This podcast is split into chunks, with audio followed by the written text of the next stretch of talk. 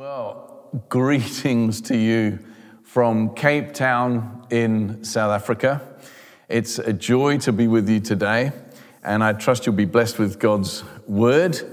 Uh, not only have I never visited Fredericton, I think I'm pronouncing that right, I looked on YouTube, I'm, I'm probably wrong, um, but I've actually never even visited Canada, which uh, of course is a shame.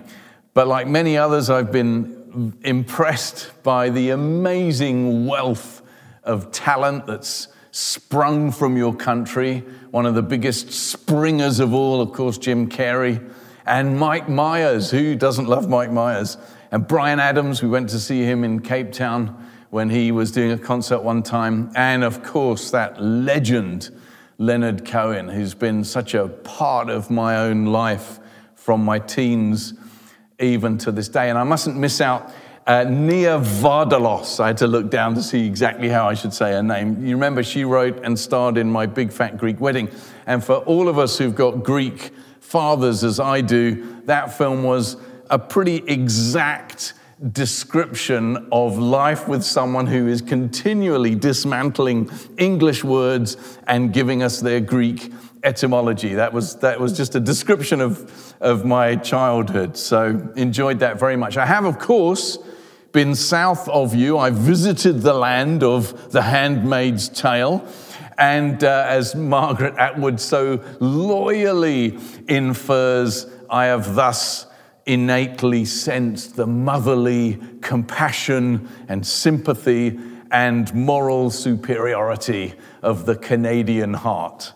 So I also have, I'm kidding, I also have good Canadian friends who go a boot here and a boot there and a boot everywhere else. And that may just be a local accent thing, dialect thing, but uh, I'm loving being with you this morning, and I trust you'll be blessed with God's word.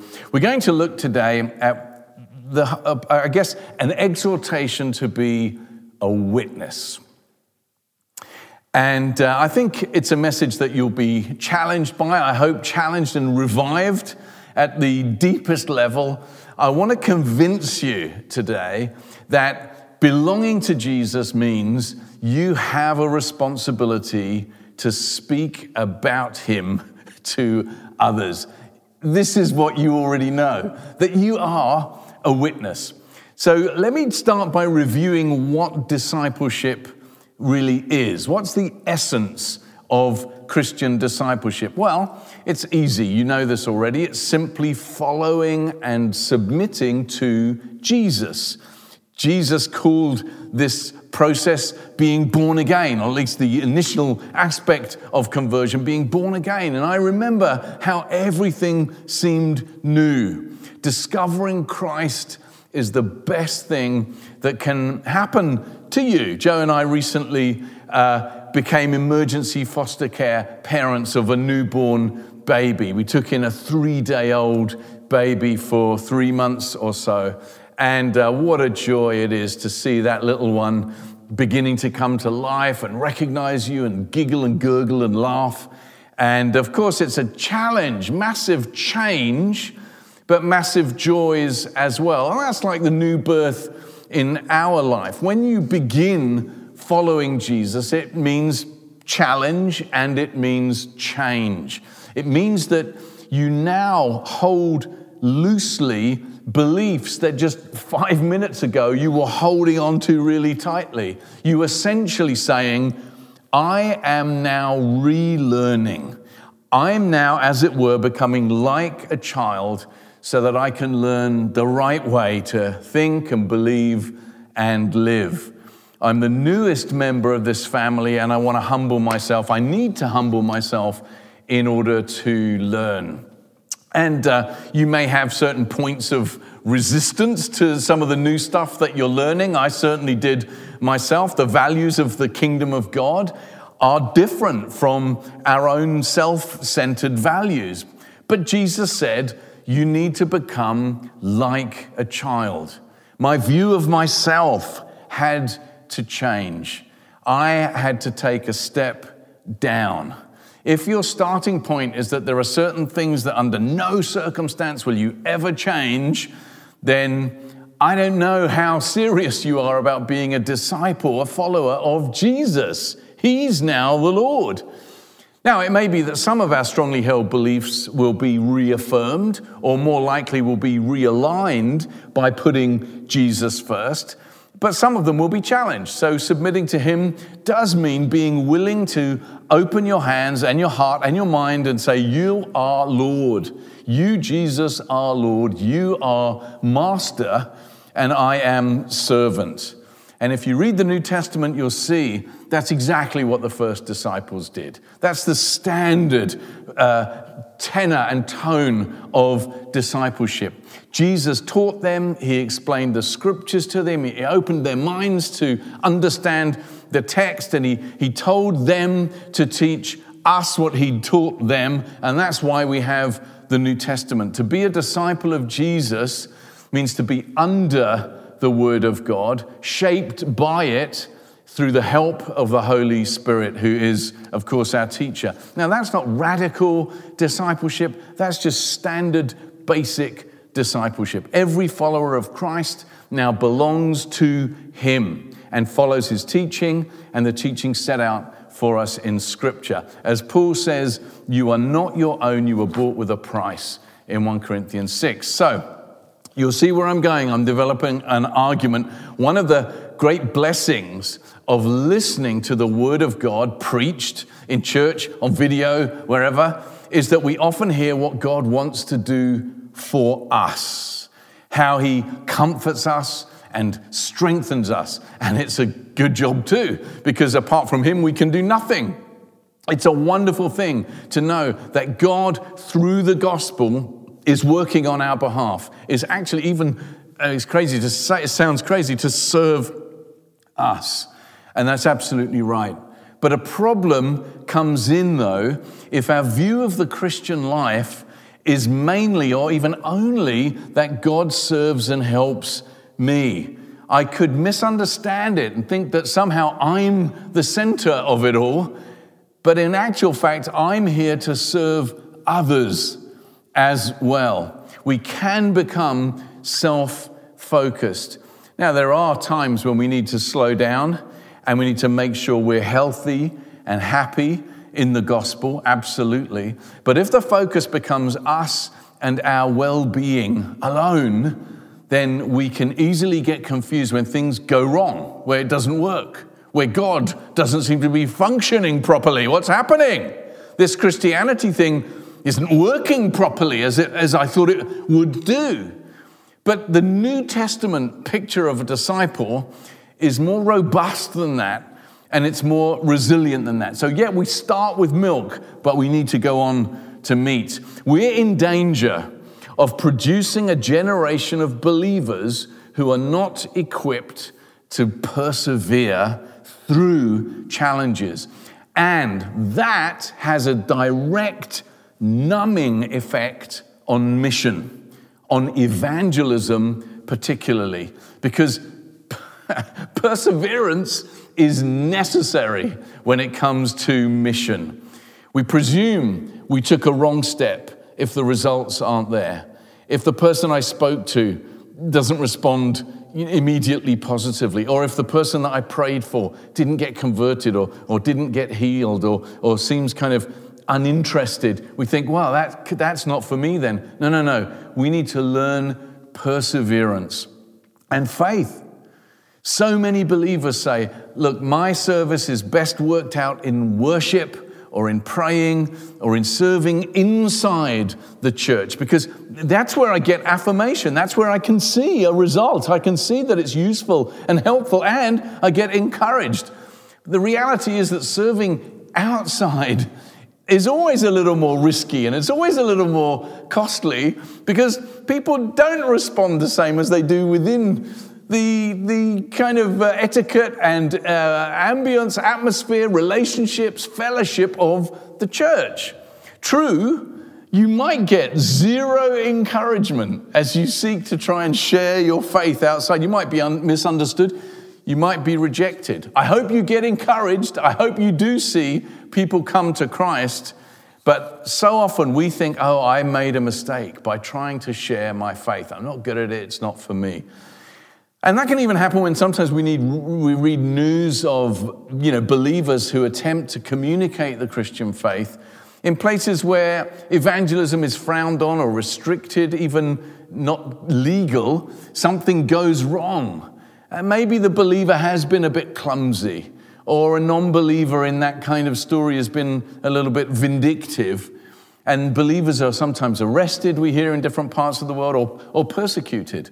And the non-Christian press says, you know, who are these people? It's presumptuous. It's inappropriate to try and communicate the Christian faith in a non-Christian culture. Well, how, how do we respond to that? Well, we certainly do want to respect different people's cultures and beliefs, but former generations of Christians have responded to that kind of challenge with those who sat in darkness have seen a great light. This is good news of God's grace for all people. We will go into all the world and proclaim the gospel to all creation. For God so loved the world that he gave his only Son, that whoever believes in him would not perish, but would have everlasting life. These verses seem to rise up within former generations of believer, and that instinctive, missional, resurrection, overcoming impulse can get pushed down in our own hearts, in our own minds, in our own thinking. We silence the voice that says go. We silence the impulse that says speak. We need to be wise witnesses, don't get me wrong, not brash or foolish or arrogant or just unhelpful, but also we, we, we mustn't be absent witnesses, silent witnesses. We've got Jesus. We've found the answer, and it needs to be shared. Another mistake we can make is to kind of outsource evangelism. You know, we, we say, in, instead of actually witnessing ourselves, we say, well, there are other people in our church who seem to have the gift, whatever that is. They're good at it. But Jesus never outsourced mission. He never outsourced it. He rolled up his sleeves like a leader, and he got stuck in. He got to work. And there are adventures, adventures in God for you and I as we begin to sow seeds of faith and the love of God into people's lives around us. Jesus said, it is more blessed to give than to receive. That's true of evangelism. Uh, there is a joy, that's Acts uh, twenty, verse thirty-five. There is a joy in serving others that surpasses the self-focused life. It's good for you to serve others, even when you yourself are under pressure. God himself takes delight in our obedience when there's no apparent reward or applause, celebration. He loves your obedience to him. So I want to look at three emphases which will help you and I become more effective witnesses. And I really hope these will be helpful to you. And again, be wise, be sensible, but be full of faith in God. First of all, dying to self that others might live. In English, the word witness and martyr are, they don't sound like it, but they're actually joined at the hip. Uh, because Even though, of course, a person who testifies, who witnesses to what they've seen in Christ isn't necessarily, doesn't become a martyr and isn't necessarily a martyr, yet the, the English word witness is the translation of the Greek word martyr. And the word martyr made its way into the language of the church because, it's easy to see, because martyrdom was the ultimate witness of your allegiance to Christ. And so the two words kind of became joined in the language of the church as well. Every Christian is called to be a witness.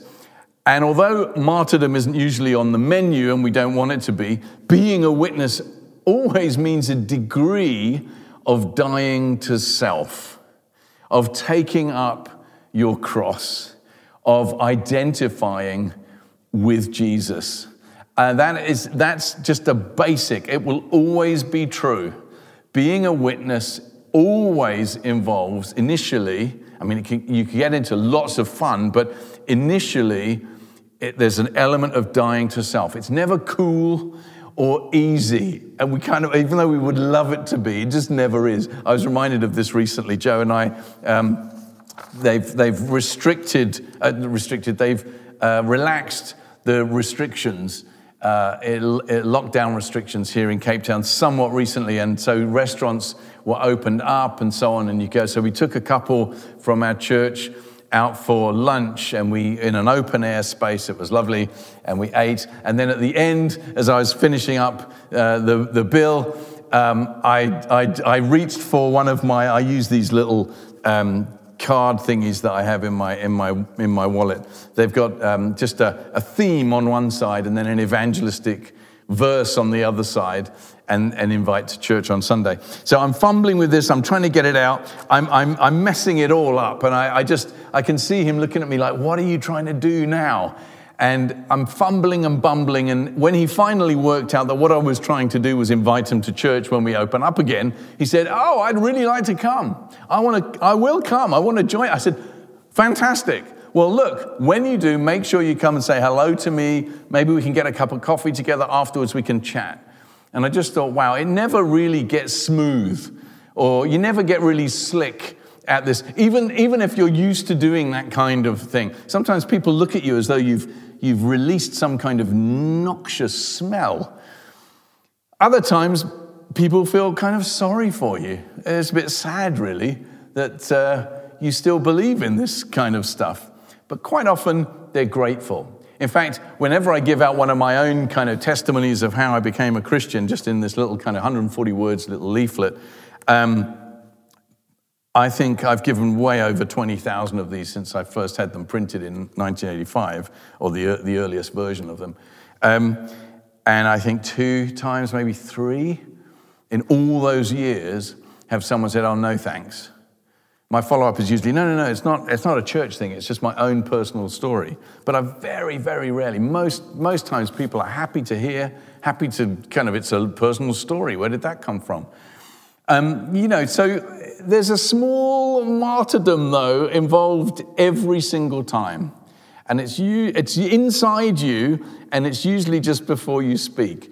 But then as you begin to talk to someone, whether it's someone you know, you've known for a while, or whether, like in this situation, it's someone that you're meeting maybe once in a blue moon, and you're just you're in a restaurant or whatever, something will open up, and usually it can be encouraging. So be wise, but be willing to talk about Jesus. He said this: "If anyone wants to come after me, he must deny himself, take up his cross, and follow me. For whoever wants to save his life will lose it. But whoever loses his life for my sake will find it." So that's the first thing, a little dying to self that others might live. Secondly, deliberately serve the non-believer. When Joe and I lived in America, um, we were praying for people at the end of Sunday services. And one young woman came to us, and she was deeply distressed, and she was very emotional. And we began talking. And basically, she said she just couldn't handle her job anymore. She was working uh, in McDonald's, and she, her description was that people just ignored her as a person. In fact, they treated her terribly. They were hungry, they were impatient, they, they, just, they just dismissed her as a person, as though she was just nothing. And if she made a mistake on an order, or it took too long, then it was just horrible. And she said it was soul-destroying. "I don't want to do this anymore." And we prayed for her. And after that time, I just thought, and I said to Joe, and I've, I've preached it in many, many different times, what a massive difference it would make to someone who's serving like that if every Christian looked up, looked at them, saw them as a person, and thought to themselves, "How can I bless this person in some way, make their day a bit better?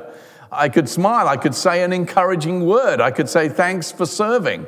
If you've got one of these little leaflets inviting people to church, you could do, hey, come along to our church. We'd love to see you there. If you don't, look, why not? Why not just say, hey, listen, thanks so much for serving today. Did you know Jesus loves you? Now, you can't get into a whole long conversation at the at the till of McDonald's or wherever it is. You can't get into a long conversation with someone, but you can just bring a little ray of light into the dark. And instead of saying, oh no, I would never do such careless evangelism, like it's only friendship, it can't be anything like, oh, how uncaring. What a load of rubbish. You need to start caring for people. Instead of having this idea up there of what it's going to be for you to really engage in it, there's someone sitting here who's in darkness. Why don't you be the person through whom a ray of light, even if it's ever so thin and small, but it breaks in? Jesus loves you. You don't know the impact that that would make. And if, if, if she encountered a few Christians in a day, she'd begin to think, there, you know what, there's something about these people. I need to find out more. I need to investigate more about this kind of thing.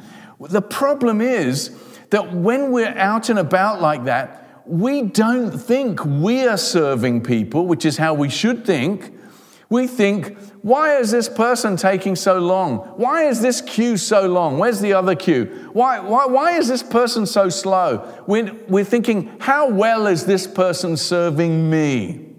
I want to flip that around in your mind today. And put it into your spirit that you would go out and say, how can I serve? Yes, I'm buying groceries or I'm buying vegetables. I'm doing whatever I need to do. But how can I serve this person who is a person made in the image of God? How can I somehow sow a seed of hope, of the love of God, of the love of Jesus in their lives? Even if it's fumbling and stumbling and bumbling and you think as you walk away, oh dear, that wasn't very good. You don't know what people are going through. Be a light that shines wherever you are. So that's the first thing. That's the first thing. Um, serve uh, the non-believer. Look for opportunities to get the gospel in, even actually on online. Um, in terms of the serving issue, um, you don't have to, you know, dominate your social media profile with, you know, don't don't with Jesus memes, but but but you know there must be somewhere where the most important person in your life, who is Jesus, something that comes through that could be just a little doorway, a little opening, a little seed to someone to believe. Listen to Paul. Though I am free from all, I have made myself a servant to all that I might win more of them. To the Jews I became like a Jew. To those under the law I became as under the law, though I'm not under the law. To those outside the law I became as one outside the law. I'm not outside the law, I'm under the law of Christ. To the weak I became weak that I might win the weak. I have become all things to all people that by all means I might save some. I mean, he's not... He's not knocking off any aspect of how to share Christ.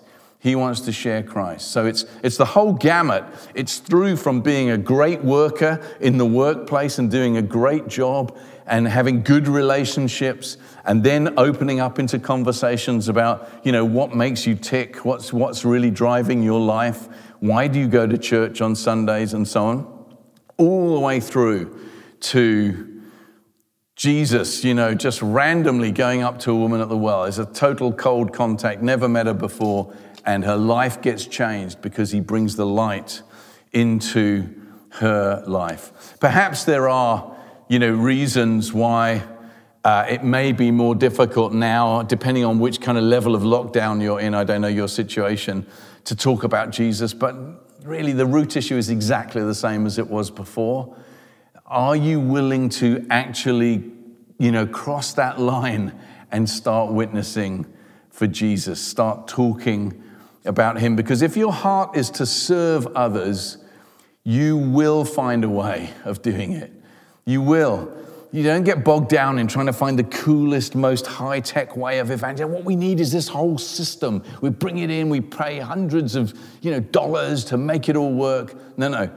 Actually, just use your own thoughts, your own words, your own experience, and start talking to others about Christ. You know enough already to save the whole world.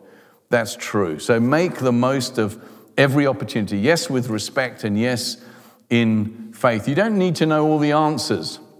There's a wonderful illustration that Rick Warren uh, shares where he uh, he talks about the lawyer, the advocate in a court of law. You know, you've seen the courtroom scenes. There's a lawyer there and he knows all the ins and outs. He knows the processes and the bylaws and the precedents and all the legal ins and outs and all the legal jargon, and he knows what to do. And to have a good lawyer can win you a case, and to have a bad lawyer could lose you a case. But there's another person that's a key player in whether or not a case is won or lost, and that is the witness. And what does the witness have? Does the witness need to learn all the ins and outs of legal precedent? No. The witness just shares what they heard, what they saw, what they experienced. And that's all that's asked of you. Be a witness.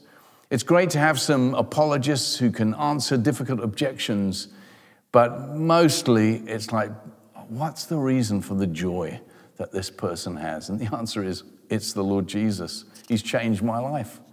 And there are loads of resources online and in bookstores, but the best resource that you have is your own knowledge of the Bible and your own willingness to take steps of faith to share Christ with non-believers. Evangelism is serving. Fundamentally, it's serving him and it's serving others with the best news ever. And then lastly, believe a core discipleship promise. So we've said, die a little, serve a little, believe. To Peter and Andrew, James and John, while they were still fishermen, after they'd made that catch, you know, and they brought it back in, and Peter says, I'm a sinner. You, I, I know you're holy, but you don't know me. I'm a sinner. Jesus says, follow me, and I will make you fishers of men. In other words, I will make you winners of souls. I will make you men and women able to bring others into the kingdom of God. And there's a connection between following and fishing. Follow me. If you follow me, something will happen to you. This comes back to my very first point, that being a disciple means I want to change, Lord. I want to follow after you. You teach me now. Follow me, I will make you. So I will do something in you that wasn't there before, and I will make you into someone who can draw others to Christ. That is not a promise about personality types. Oh no, do I have to be an extrovert with, you know, packed out with leaflets? No. But, you know, we're always afraid when it comes to witnessing of coming across as, as insensitive or brash or foolish or just it's all awkward. No, just look at how Jesus responded to people or initiated conversations. So sometimes, like I mentioned, the woman at the well, he responds in one way. When he's talking to someone else, uh, Zacchaeus up in the tree, he, he responds another way. Just do a little study of seeing how there's not one size fits all. And God will use your personality. He, he won't kind of transform you into like, you've got to get into the, the, uh, the what is it, the telephone box and change into the Superman outfit. No, no, it's you, it's your story, telling others what Christ has done in your life. And he says, if you follow me, I will make you into someone who can draw others to Christ. So the more we mature, the closer we get to him, the greater our potential to be fishers of men and women. And I want to encourage you to say, yes, Lord, take that promise, Lord, follow me and I will make you a fisher, a winner of souls. Lord, make that true in me. Make it work in me. Remember how he said to, um, the, the angel um, said to Mary, no, he's gonna, he's gonna produce something in you. And her response was, let it be to me according to your word. Now, God wants to produce something new in you. Let it be to me according to your word. And this is ordinary discipleship. Some Christians say they won't evangelize unless God specifically tells them to. Okay? They're waiting for a special word. Here it is. Here it comes. Go into all the world and preach the gospel to all creation. I think that's pretty absolute, actually. Pretty comprehensive, that one. Or sometimes they say, well, no, I need a, like, there needs to be some kind of, you know, impulse or some kind of a miracle. Here it is. Here it is. On the third day, God raised him from the dead. Now, there are occasionally nudges, but the norm is we begin speaking and then we realize, wow, God's doing something. Through his word, he's doing something in this person's life. The, another danger with evangelism, it's not that we focus too much on it because we don't. It's too many Christians believe it's a mysterious gift that only some people have. And that's not true. Now, there is the office of the evangelist, Ephesians four, gift. Like there is a prophet, but that doesn't mean only the prophets prophesy. Or a pastor, that doesn't mean only pastors care for one another. No, no, no, no. There is an office of the evangelist, like the other Ephesians four ministries, but there is no spiritual gift of evangelism. It doesn't exist. I mean, the gift is telling someone the gospel. That's a gift to give. So, yet we say, well, I don't have the gift. I don't have that gift. And I've got evidence that I don't have that gift, because the evidence that I don't have that gift is that no one gets converted. When I talk to them, they don't like it. I don't like doing it to them, and they don't like having it done to them. So I, I, it's not my gift. And, and they don't like it. Listen, if, if the church that was persecuted for the first three centuries of its life had that kind of attitude, they wouldn't have lasted three weeks, maybe not even three days. When their goods and their properties were confiscated, when they were stolen, when they were banished out of Jerusalem in Acts chapter eight, what did this, this New Testament church do? Luke uses this phrase, they gossiped the gospel. I mean, you just couldn't stop these people. It's as though someone had been raised from the dead. It's as though some, they got some principle working in them, as though they've been filled with the, the spirit of the mighty God, and you just can't stop them. They believed in the power of God's word to change the hearts of people who didn't believe. So it was less like seeing if they're open, and it was more like we have this power in God's word. And as we share that word, something happens. Miracles happen, in fact. That's the story of my conversion. I was converted through reading the Gospel of John, the Bible. All the discussions that I had didn't really get me there. But the word of God has such power. Go straight to Jesus. Do not pass go. Do not collect two hundred dollars, rupees, or rands, or pounds. Go straight to Jesus. Bring them to him. Bring them to his word. Share little verses. That's what I'm trying to do with these. You know, in, when I grew up, one of the only times I ever saw anything to do with Christianity was that crazy Christians bought these little billboards and printed texts of scripture, no explanation, nothing, just scripture texts. On, there was a there was a there was a, a generation that seemed to believe that the word of God itself has power, and so it does. We need to restore some of that faith. Now we need faith, we need courage, but it, listen, it's not a personal gifting issue. It's a bit like someone saying, you know, let's worship, and you saying, well, I, I, I'm sorry, I, just, I don't have the gift of worship. I just, I've tried, but eh, just no. Or, or, or um, if someone said, you know, oh, don't, don't, don't talk to him. He doesn't have the gift of fellowship. Well, actually, there might be someone like that. But anyway, no, you know, it's silly. It's absurd. It's absurd. The, the monumental relief is that in mission, we are not on our own.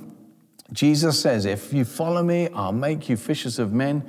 He said, go, I'll be with you till the end of the age. He works through you. It's your personality. It's your life experience. It's your strengths, weaknesses, brokenness, you know, healed upness. But your speaking, your writing, your, I don't know, communicating, however it is, in words, is the critical thing that needs to happen. Talk about Jesus. Your life and your behavior, of course, are important. They either make a way for the gospel or they can shut it down. But evangelism is a communication in words. You don't need a new innovation. You need a new attitude. You don't need a new app on your phone or a new strategy. You need compassion. You need the love of God to carry you over your embarrassment, over yourself, or lack of confidence, in order to share just how wonderful he is, how wonderful Jesus is. And you'll stumble and you'll fumble like me, but it's going to be okay. If you have compassion, you'll listen. You'll listen like Jesus did. You'll ask questions and you'll listen. And then you'll be able to guess, you know, what part of the story you should drop in to the conversation, what verses you should bring in uh, if that's, you know, appropriate. All, all of that will come Uh, as we share Christ with others. And I trust you'll be encouraged at how people will open up. Some will. Some will reject. Jesus said that they will. Some people won't like it, but some will. Some will. And especially now, you, you know, we think of, oh, it's really difficult now to share the gospel. But people have been isolated. They need the love of God. So let me urge you to compassion for others around you. So finally, I'm just going to finish off. That's my sermon done, but I just want to note, because someone will say, well, he hasn't mentioned this or that, and that's correct. There are three key areas that I haven't looked at, and that's been deliberate. First of all is the important key to mission in the New Testament was this power of the Holy Spirit. Jesus said, wait in the city until you have been clothed with power from on high. Clothed with power from on high. This, as John and Jesus called it, this baptism of the Holy Spirit. And that is really important. You will receive power when the Holy Spirit comes on you, and you will be my witnesses. So I don't want to neglect or ignore or deny that, but receive the power of the Holy Spirit. Ask to be filled with the Spirit. Secondly, I haven't talked about the romance of the church's mission as it advances generation after generation ahead of the coming of, of Christ. With, because in the past there have been seasons of revival. We're, we're, many of us are not in that now, but we need to do some of this, uh, not in necessarily in order to get that, but to be ready for that. And then thirdly, I haven't really talked about resources. Um, you know, I've got these little kind of cards with text, with scripture on them, but my goal has been that you see your own personal responsibility to persuade others to believe in Jesus. I haven't focused on how-to ideas or overcoming objections, or those are all other messages. This one is to say, listen, this is a call for you not to be silent, not to be afraid, but to speak up. Because, says the Lord, I have many people in this city. So, take up your cross and die a little to bring others to life. Be willing to sacrifice and serve the non-believer as you meet with them or interact with them with the truth about Jesus. And then lastly, believe his promise. That as you follow him, and who's best to follow than him, he will make you effective at bringing others to him. Shall we pray? Father, I do thank you for the power of the gospel, and I thank you for the person of Jesus. And I pray, Lord, that you would make us more effective. By your Spirit, you'd make us more effective at talking about him and sharing the best news that our friends, neighbors, families, colleagues, acquaintances will ever hear, that Jesus Christ loved them, died for them, rose again from the dead, and has the solution to reconcile us to God through the cross. Help us in these things, we pray. Amen. Amen. God bless.